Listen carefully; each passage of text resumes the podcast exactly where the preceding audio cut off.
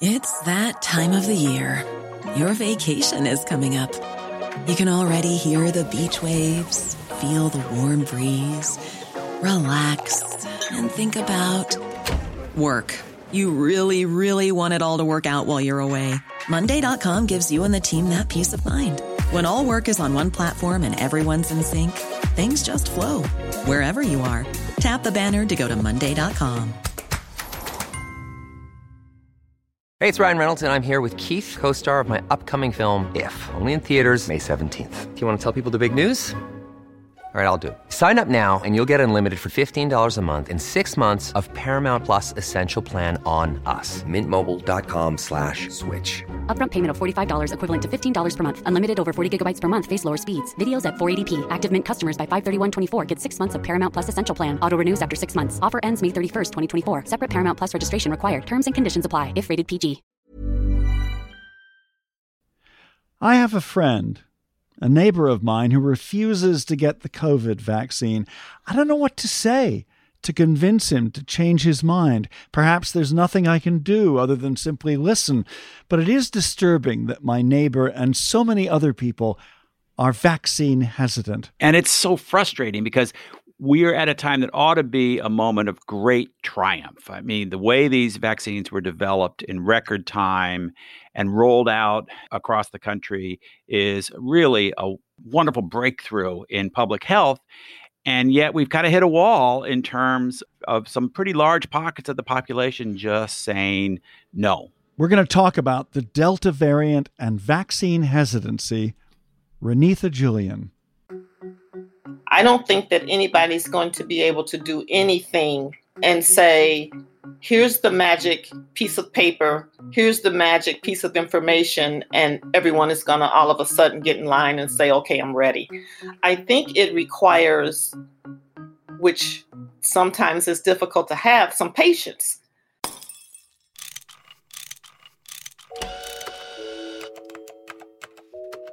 Our show is about fixes. Yeah, how to make the world a better place. How, how do, we, we fix, fix it? it? How do we fix it? Another division has widened in recent weeks in our already polarized country the one between the vaccinated and the unvaccinated. The spread of the Delta variant of the COVID 19 virus is getting worse, and it's largely affecting populations that are mostly unvaccinated. The CDC just announced that about half of new cases of COVID 19 in this country are the Delta variant, which spreads much more easily and might be also more dangerous. We still don't have all the information on that. At the same time, cases in a lot of urban and suburban areas, some of the more affluent areas in particular, continue to fall. You know, two thirds of adult Americans have now received at least one vaccination. And in comparison with even other wealthy nations, that's a pretty strong vaccination rate. But that two thirds number nationally contrasts with several states where the rate is much closer to one third. Mississippi is one example. The state's medical officer, Dr. Thomas Dobbs, spoke at a medical briefing a few days ago about the stark differences between people who had a shot and those who didn't. The past 30 days, like 93% of our deaths are in unvaccinated. It is the unvaccinated people who are dying. The unvaccinated people who are going to the hospital, the unvaccinated people who are getting diagnosed for the most part. Thomas Dobbs, who called the low vaccination rate in Mississippi pitiful. It's really frustrating. We're seeing pockets of the country where hospitalization rates and even ICU utilization is going up. And across the country, we're still seeing deaths decline in particular. We're seeing new cases of COVID kind of bouncing along at about 12,000 new cases a day, which is not the drop that we had hoped for. But what's particularly scary but also interesting about this is the Delta variant puts unvaccinated people at special risk in a way that's different from previous, less transmittable forms of COVID. On a recent episode of NBC's Meet the Press, Chuck Todd asked Dr. Anthony Fauci about this. Fauci is the director of the National Institute of Allergy and Infectious Diseases. If you look at the number of, of deaths, about 99.2% of them are unvaccinated, about 0.8% are vaccinated. No vaccine is perfect, but when you talk about the avoidability of hospitalization and deaths, Chuck, it's really sad and tragic that most all of these are avoidable and preventable. Later in our podcast, we'll look at why the vaccines are so remarkable and what's different about the Delta variant. But first, we're going to revisit the interview we did earlier this year about vaccine hesitancy. Vaccination rates are much lower in some rural red states than in most of the country. Rates are also lower than average in many communities of color. Why is this? And how do we persuade more people to get the shot? Dr. Renitha Julian is professor and department chair at Rush University College of Nursing in Chicago. We originally reached out to her after seeing an article she co authored called Building Vaccine Trust in Marginalized Communities. And We thought this interview was really worth visiting again as this Delta variant puts the entire push against the pandemic under new strains. Here's the interview. The resistance to getting a COVID vaccine for many people could be a big barrier to progress against coronavirus. How serious is this problem? I think that the problem varies among populations. And I think, in particular, among minority, African American, Latinx populations, that it is a significant problem. Another group that seems to have surprisingly high rates of vaccine anxiety or concern is, is Republicans. And it seems like you have a number of these groups that don't really trust authority and they're not sure that the vaccines have been tested adequately. How can you reassure people that these vaccines really have passed through legitimate testing, despite it being probably the fastest vaccine approval we've ever seen? Right. I think that's one of the disadvantages of calling it Operation Warp Speed, because you, you think, you know, how many steps has somebody skipped in terms of getting to this place? But what was reassuring to me was to look at the science, look at the research, and it went through the exact same steps as all other vaccines, that there was just more attention to it and more intensity related to it in sense of urgency. So they did not skip any steps in uh, the development of the vaccine. So that was reassuring to me. Now, in black and brown communities, many people appear reluctant to take the vaccines against COVID. You're an African American nurse with, with many years of experience of working with patients. Have you learned some reasons why people are reluctant? I have. And it stems from a long history of mistrust, a long history of mistreatment of African Americans and other groups in healthcare systems and research. And unfortunately, those are the things that stick in people's minds. Is they don't shake off that uh, Tuskegee experiment, and whenever you even talk to someone about research, they're like, well, you know, what about Tuskegee? Well, tell us more about that Tuskegee experiment, uh, which happened over a 40 year period starting in the 1930s. The U.S. public health system conducted a study on untreated syphilis in black men in Macon County, Alabama, and it turned out to be a revolting example of racism what happened is they were following individuals who were positive for syphilis.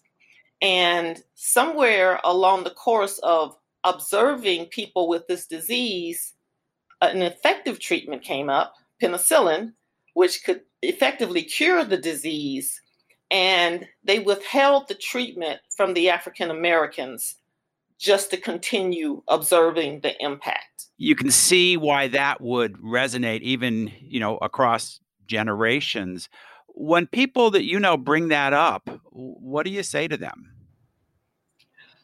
I absolutely tell them that I understand what they are thinking and how they feel about it because I feel in a similar way that how can you trust systems that have behaved so horribly in the past?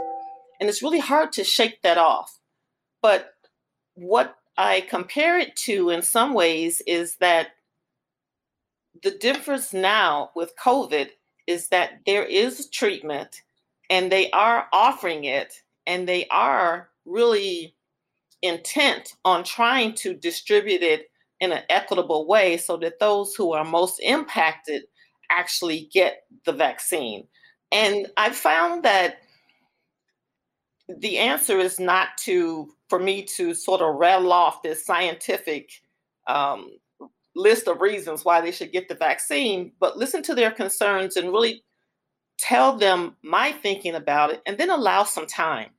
Because I think over time, with thinking about it and how things are going, a lot of people are changing their minds. In our interview with Dr. Julian earlier this year, she told us that during the Trump administration, there was open disregard for black lives. This, in combination with the term Operation Warp Speed, may have led to an increase in vaccine hesitancy in black and brown communities. I think it's not going to be an instant change. I don't think that anybody's going to be able to do anything and say, here's the magic piece of paper here's the magic piece of information, and everyone is going to all of a sudden get in line and say, okay, I'm ready. I think it requires, which sometimes is difficult to have, some patience in terms of let's talk about this now. What are your questions? What are your concerns? And then let's talk about this again. And that's even happened with my own family. Yeah, I was going to ask you about that. Um, whether you have close family members or or friends who say, "I don't want to get this shot." I do. I do. I have family members who have said that they don't want to get the shot, and for some, after having a conversation and telling them what I know in terms of what I've researched and looked up on the vaccine, and the fact that they know that I love and care for them and wouldn't intentionally do anything to harm them, I think that has made some traction in terms of my own family and also the fact that I was happy to stick my arm out to get the vaccine. One thing we hear a lot from people who've studied vaccine resistance is that it doesn't work to just say, oh, no, you're wrong. The science is all great sometimes people actually get more dug in in their position if you confront them head on. That doesn't sound like it's your approach. I mean, your approach is not to confront them head on, but to listen a little more. Exactly. To listen a little more and to listen a little more often so that it's not just once that you're listening. And I think part of the problem is that you can find arguments to the contrary of anything you're talking about if you search for it on the internet. If you're on, you know, uh, social media, you'll have somebody saying, I'm Dr. Such and Such, and I know that this vaccine has killed a million people, and they're not telling anybody about it. So if you search for it, you'll find it whether or not it's truth or fiction. Well, we're going to talk about solutions in just a moment. This is How Do We Fix It? I'm Richard Davies. And I'm Jim Meigs. Millions of people have lost weight with personalized plans from Noom, like Evan, who can't stand salads and still lost 50 pounds. Salads, generally, for most people, are the easy button, right? For me, that wasn't an option. I never really was a salad guy. That's just not who I am. But Noom worked for me. Get your personalized plan today at Noom.com. Real Noom user compensated to provide their story. In four weeks, the typical Noom user can expect to lose one to two pounds per week. Individual results may vary. I'm Sandra, and I'm just the professional your small business was looking for. But you didn't hire me because you didn't use LinkedIn jobs. LinkedIn has professionals you can't find anywhere else, including those who aren't actively looking for a new job but might be open to the perfect role, like me. In a given month, over 70% of LinkedIn users don't visit other leading job sites. So if you're not looking on LinkedIn, you'll miss out on great candidates like Sandra. Start hiring professionals like a professional. Post your free job on linkedin.com/people today. Our guest is Dr. Renitha Julian. Let's talk about how we may improve vaccine acceptance rates in the weeks and months ahead. Do you and other healthcare professionals play the most important role in in bending the curve? I think we play an important role, but maybe not the most important. And and I'll say that sort of thinking about it in two different ways. One, I think that health professionals of color play a key role in helping patients of color believe or trust some of the information that's out there, which is why it's so important that we work so hard to increase the diversity in the healthcare professions. So that's one one thing. But from the other side of it, our role may be more important in supporting people in the community, church leaders, individuals out there who have the trust of the community. They don't have to earn it, they already have it. And we can support them by providing them with the information that they need, providing them with the resources that they need. If they need us to come out and give a description of how the vaccine was developed or how the vaccine works in the body, I think the partnerships with people who have already established their trust in the community probably is the strongest way to go about it. You've said that one key resource can be barbershops and beauty parlors. Yes. Yes. Those barbers and those beauticians would need to be armed with the right information in order for that to be an effective approach. And that's where I think healthcare professionals have a place in terms of here's the playbook, here's the menu, here's the information that your customers will want to hear in a way that they can really absorb it. Do you have examples of how states or local communities are making a difference and trying to reach out to communities where the vaccine acceptance rate or or the actual distribution of vaccines is low? Well, I'm I'm I'm proud to say that uh, at my own institution they had a ministers vaccine day where it was a Saturday and they invited church leaders from multiple denominations. So they weren't just saying African American church or Latinx church, literally every denomination they could think of to have come in and receive the vaccine and also make that information publicly available so that people could see that these church leaders had confidence in the process. What do you say, Renitha, to people you know who don't want a vaccine against COVID? Do you have any personal strategies apart from from listening and trying several times that that might help other people convince their relatives to get the vaccine? Well, I, I think again the importance of talking about how the vaccine was developed, talking about how the vaccine works in the body that you know with some vaccines like the flu they give you a teeny tiny tiny tiny dose of the flu to help your body figure out how to fight it off. And that's not what they do with covid. They're not injecting you with any vaccine at all. They're just teaching your body how to build up a fight against it if it runs into it. So talking about what happens with the vaccine, how the vaccine was developed. And I believe that my family knows that I love and respect them and that I'm not going to tell them something that is harmful to them. Have you had cases of COVID in your family or your immediate circle? Yes. My 93 year old aunt died last year from COVID. I've had someone in my immediate household with COVID. So yes, it I don't know anybody who hasn't been touched in some way by this virus. Dr. Renitha Julian, thank you for joining us on How Do We Fix It? Thank you. I hope I was helpful. You sure were. This has been great. Much appreciated. Dr. Renitha Julian of the Rush University College of Nursing in Chicago. Next, before our conversation, it's our recommendation. Jim, you have something. I don't know what it is. Yeah, I think this one might be a surprise for you and maybe for some of our listeners too.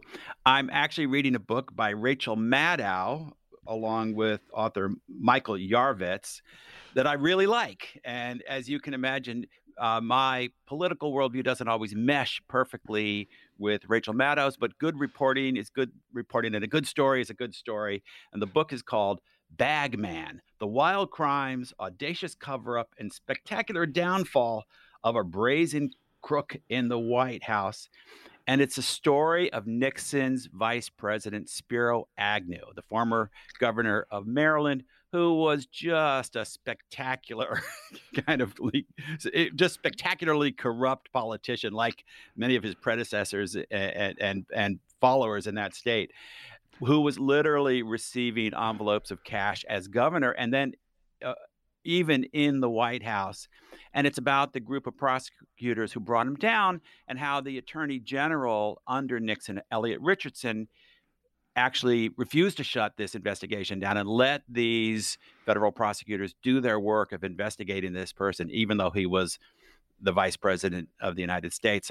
But notwithstanding, it's just a really interesting part of our history that's often overlooked in the shadow of the Watergate scandal, which of course was much more significant. A surprising recommendation, but nevertheless a good one by the sound of it. Thanks, Jim. Coming up next, our conversation.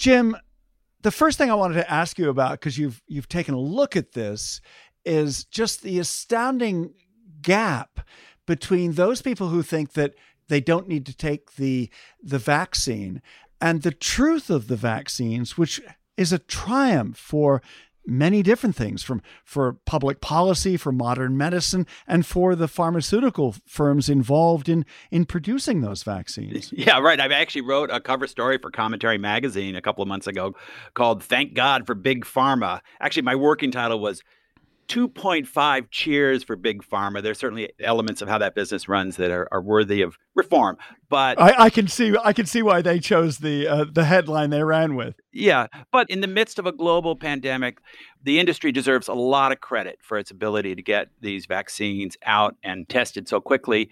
And I think the Operation Warp Speed was a great example of how a public-private partnership is often the best approach to a crisis or other goals. So it's just so sad in a way that this incredible breakthrough is almost immediately dismissed. People view it with suspicion or they dismiss it.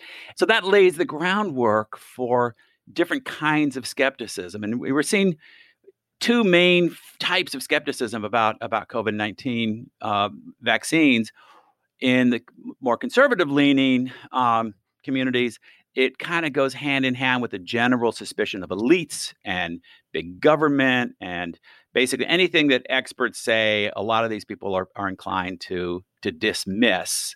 And then in minority communities there's more of a, a kind of a at least a historical precedent for this. Terrible stories of experiments gone awry and not conducted ethically. Uh, the Tuskegee experiment, of course, being really famous. And that has led to a kind of an overhang of suspicion of, of the medical community as a whole. There is a lot of suspicion of experts, the media, and modern institutions of democracy, especially from the populist right. In some cases, outright rejection that's almost certainly a reason why so many people in red states say no, they will not have the shot. There was a very striking finding in a Gallup poll last week, Jim. It said that 57% of Republicans think the pandemic is over, compared to just 4% of Democrats. In this case, perhaps, pessimism may be saving lives and encouraging many of those who live in cities and suburbs people who normally vote Democrat to be vaccinated. I think we're lacking nuance on both sides of this.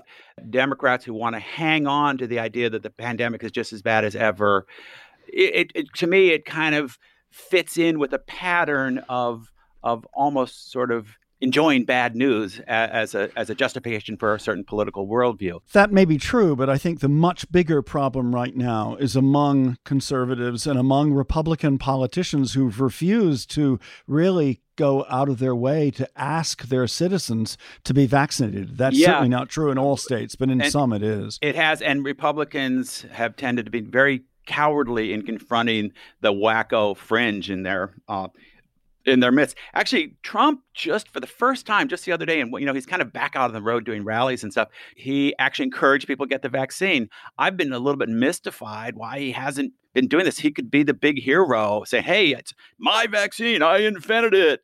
And I think that there's one area where maybe um, vaccine hesitancy on the right and the left overlap. I think people need to hear messages from people they trust, and that might be certain celebrities that can put the word out there, but even more people in their community, people that they they that they feel comfortable with. And I think if they can tell their own stories, that's probably a more effective to start changing some of these attitudes one person at a time. Before we go, uh, leaving politics aside, what about this Delta variant? It really does seem to have upset the apple cart of optimism for this summer. It's spreading very quickly and does seem to be something that people should be concerned about and maybe even use masks in some cases indoors. Yeah, I'm agnostic on the mask question. I'm hopeful that awareness of the Delta variant will help push some of these communities to take vaccines more seriously. There's some really good news about vaccines and the Delta variant. New research suggests that the Pfizer uh, BioNTech and the Moderna uh, vaccines reduce the risk of people getting symptomatic infections by more than 90%. It doesn't mean somebody who's who's vaccinated could never get the coronavirus. Of course, all vaccines have a certain percentage of of people who who do get the illness, but usually a very mild version of it. Also, even the people who do get the the virus are much much less likely maybe 50% is likely to pass it on to other people. So this should also help reduce the spread of the virus. But there's this one other risk this immune escape that we need to to grapple with. As the virus keeps mutating in different populations around the world especially parts of the world where very few people are vaccinated the longer it takes to be suppressed around the world, the more likely it is that that more variants will keep coming out, and eventually, maybe one of those will be potent enough to to get around, or at least partially get around the current vaccines. Fortunately, both these mRNA vaccines, Pfizer and Moderna, are really well suited for updates, you know, different kinds of booster shots where they can tweak the vaccine to address the new variants. So while we talk about reducing vaccine hesitancy here, that's a crucial battle. But also, I would really like to see the Biden administration do more. They've, they're doing pretty much, but I'd like to see them do even more to fund the, the manufacture and distribution of vaccines to go around the world. We need to be doing this vaccine diplomacy even more than we are already. We've got the best vaccines. They should be our gift to the world. It'll help us, it'll help the rest of, of the human population, and, and every minute counts. It's How Do We Fix It? I'm Richard Davies. And I'm Jim Meigs. And uh, speaking of every minute counting, we're out of here. Our producer is Miranda Schaefer. We're a production of Davies Content. We make podcasts for companies and nonprofits, also do our share of media training as well. Find out more at daviescontent.com. And once again, thanks for listening.